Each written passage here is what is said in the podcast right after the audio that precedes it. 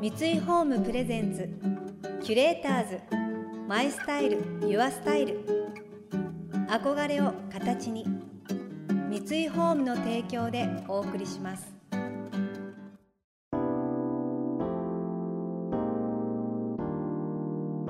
溢れる情報の中で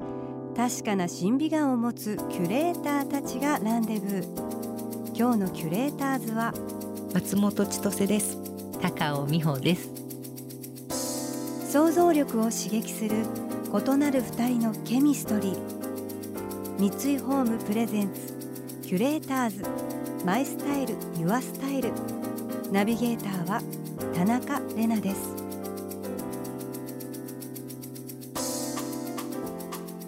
今日のキュレーターズはビューティーエディターでライターの松本千歳さんと産婦人科医の高尾美穂さん。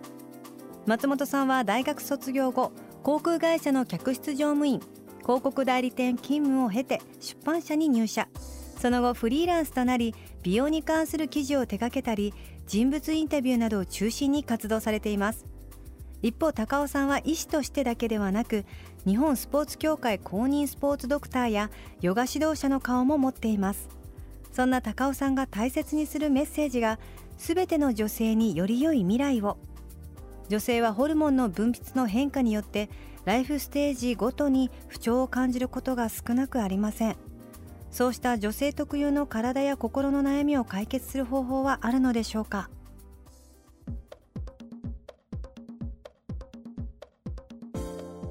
今の時代あの特に女性ではい、でご自身の人生をこういいものにしていこうとかねそういう思いをお持ちの方ってきっといろんなところからこう情報ってゲットされてると思うんですよ。はい、でもその一つ一つがあんまりつながってなかったりする。例えばまあホルモンのこととか、はい、お肌のこととかそしてお肌とは全然関係のない体の一部である骨のこととか、はい、この辺りって実は結構絡み合ってるよねって知っていただくとすごく面白くて結局その私たちができることってそんなに多くはなくって、はい、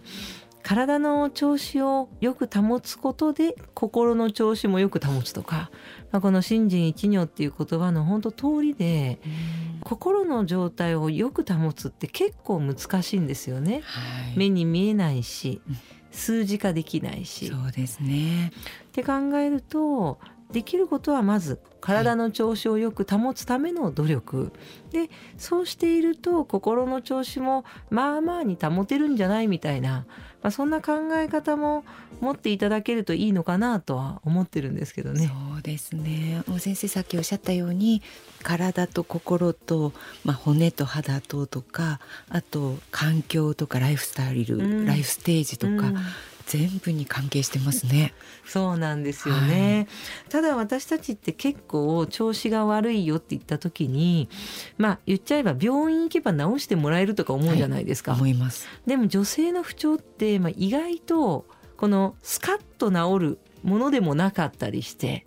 で大きく関わっているのが今千歳さんがおっしゃってくださったような、はい、まさに自分がどういう生活を送っているのか、はい、どれぐらい、えー、眠ってでどれぐらい動いてどんな方とどんなものを食べてで毎日がまあどんな気持ちで過ごしているのか、はい、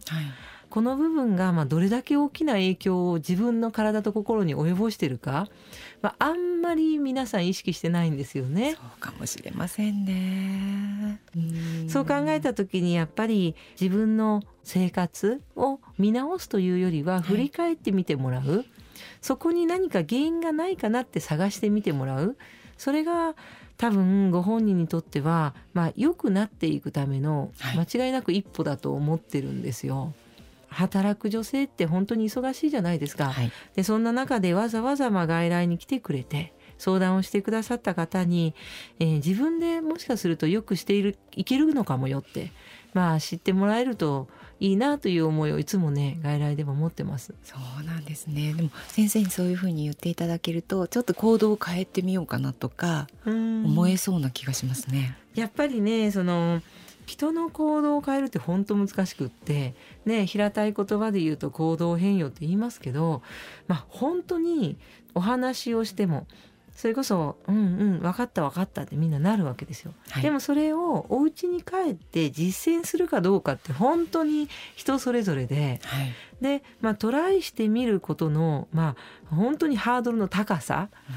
うん。だからそこまでをやっぱりできるようなモチベーションを届けないといけないだろうなと私も思ってるんです。そうなんですね。例えば3ヶ月に1回外来に来てくださる、はい、次3ヶ月後に会えるまでの間前向きにご自身の生活を続ける、はい、そしてプラスお薬が自分にきっと合うと思ってそれを続けていくことで困っていることがちょっと良くなるみたいな、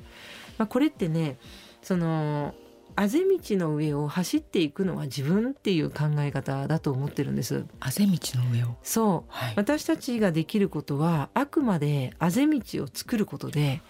でその上を走っていくのはご本人なんですよ。そうなんで、ね、もこれって多分ね千歳さんのお仕事も一緒。あなたのお肌にはこれがいいんじゃないって多分おすすめなさることもあるじゃないですか、はい、でもそれをやってみようってまず思えるかどうか。そうですね。そしてね、それを続けられるかどうか体のことでもお肌のことでも、まあ、ザクッと良くなることってそうないじゃないですか。う、ね、うん、そう考えるとこんなことが変化しているかもしれないんだけどどうみたいな。その問いみたいなのをちゃんと私たちが提供できるとそのあぜ道っていうものが確固たるものになってでご本人が不安なく次の3か月後までの間を過ごせるっていうイメージなんですよね。そうなんですね。先生。キュレーターズ。マイスタイル。ユアスタイル。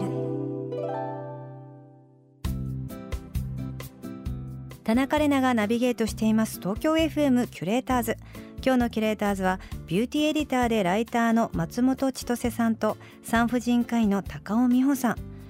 ついね優秀な先生が目の前にいらっしゃると先生何とかしてください。どうしたらいいですか？パッと直してくださいみたいなこう頼りたくなる気持ちはあるんですけど、まあ、高尾先生がおっしゃるのはきっとその手助けというかそのあぜ道みたいなこう道を少し柔らかくすることは私たちはできますけど実際に歩かれるのはあなたですよっていうことをおっしゃってるのかなという優しくてきちんと厳しいご意見でしたね。体の調子をよく保つことで心の調子も良くなる。自分をいたわることも大事です。それは美容の世界でも同じようです。の千歳さんのその専門、はい、まさに美とか、はい、それからきっとお肌とか髪の毛とか、はい、そしてそこにまあ関わってくる、まあ、年齢を重ねていくということ、この辺りは、まあ、これからの考え方とか、今千歳さんが考えておられることとか、ぜひ教えていただけませんか？あの私は結構あの化粧品とか本当にどんどん進化をしていて、年を取らないってことが可能になるのではと思う瞬間もあるんですけど、うん、基本的には何か道具を大事にするようにこう自分が大事なソファーを大事にするように、うん、なんか自分自身をすごく大事にして長持ちさせるっていう感覚で化粧品と付き合ったらいいんじゃないかなというふうに思うんですね。で今日先生とお話ししてても思いましたけれどもただ長くということではなくてやっぱり自分が楽しく自分を面白がって、うん、でそれがまた他人も巻き込んで、うん、なんかそういうふうに巡っていくといいなと思うとやっぱり自分が上機嫌でこう調子よくいることってとっても大事だなと思うので、うん、あのそのために化粧品はすごく助けてくれる味方だと思いますし、まあ、シワもシミももちろん嫌だなと思うと自分が不機嫌になっていくのでそれをこうケアするっていうのも大事かもしれないしその人その人の調子の良さとか上機嫌でいられることっていうのをちゃんと見極めてその自分を長持ちさせるっていう感覚を大事にしてスキンケアというか化粧品と付き合っていってほしいなっていうふうに思うんですけど先生どうでしょう？いやおっしゃる通りでね、はい、今のお話をお聞きしてて思った言葉がそのメンテナンスっていうことなんですね。はい。はい、それこそね、木の床がどんどんどんどんね、えー、磨けば艶が出るとか、それこそバイオリンがだんだんだんだんね年季が入ってくるとか、はい、多分そんなイメージですよね、はい、私たちも例えばお薬を使うようになるっていうきっかけをすごく残念がる患者さんもいらっしゃるんですよ、はい、例えばコレステロールの値が高くなってきちゃったから、まあ、お薬使い始めましょうって言われた時に、まあ、このお薬一生飲むんですよねみたいな、まあ、そういう言葉を聞いたりすることもあるんですけれどもでもよく考えてと、はい、自分の良い状態を維持するためのメンテナンスだって考えたら、はい、まあ、ある意味この日本でね、質の高い医療をしかも安いお値段で受けられる、はい。はい、これって、まあ、世界的に見たらものすごくありがたい状態で、はい、その自分を良い状態で維持できるようなメンテナンスだって考えたとしたら、まあ、今のお話の中の上機嫌、そして自分がいい状態を保つ、まあ、こういったことって千歳さんの専門分野でも、はい、私の専門分野でも、通じ合う部分があるんだなって、えー、今思いました。本当にそうですね。なんか自分をやっぱりご機嫌にするというのを自分がやった方がいいなって専門の先生とかにお話を聞いてもうまく自分のものにして自分を上機嫌にするっていうのが重要なんだなって。そう、はい、で自分が上機嫌でいると周りの方たちも嬉しいんです。そうですよね。本当大事。はい大事です。先生巻き込んでくれます 上機嫌に。キュレーターズマイスタイルユアスタイル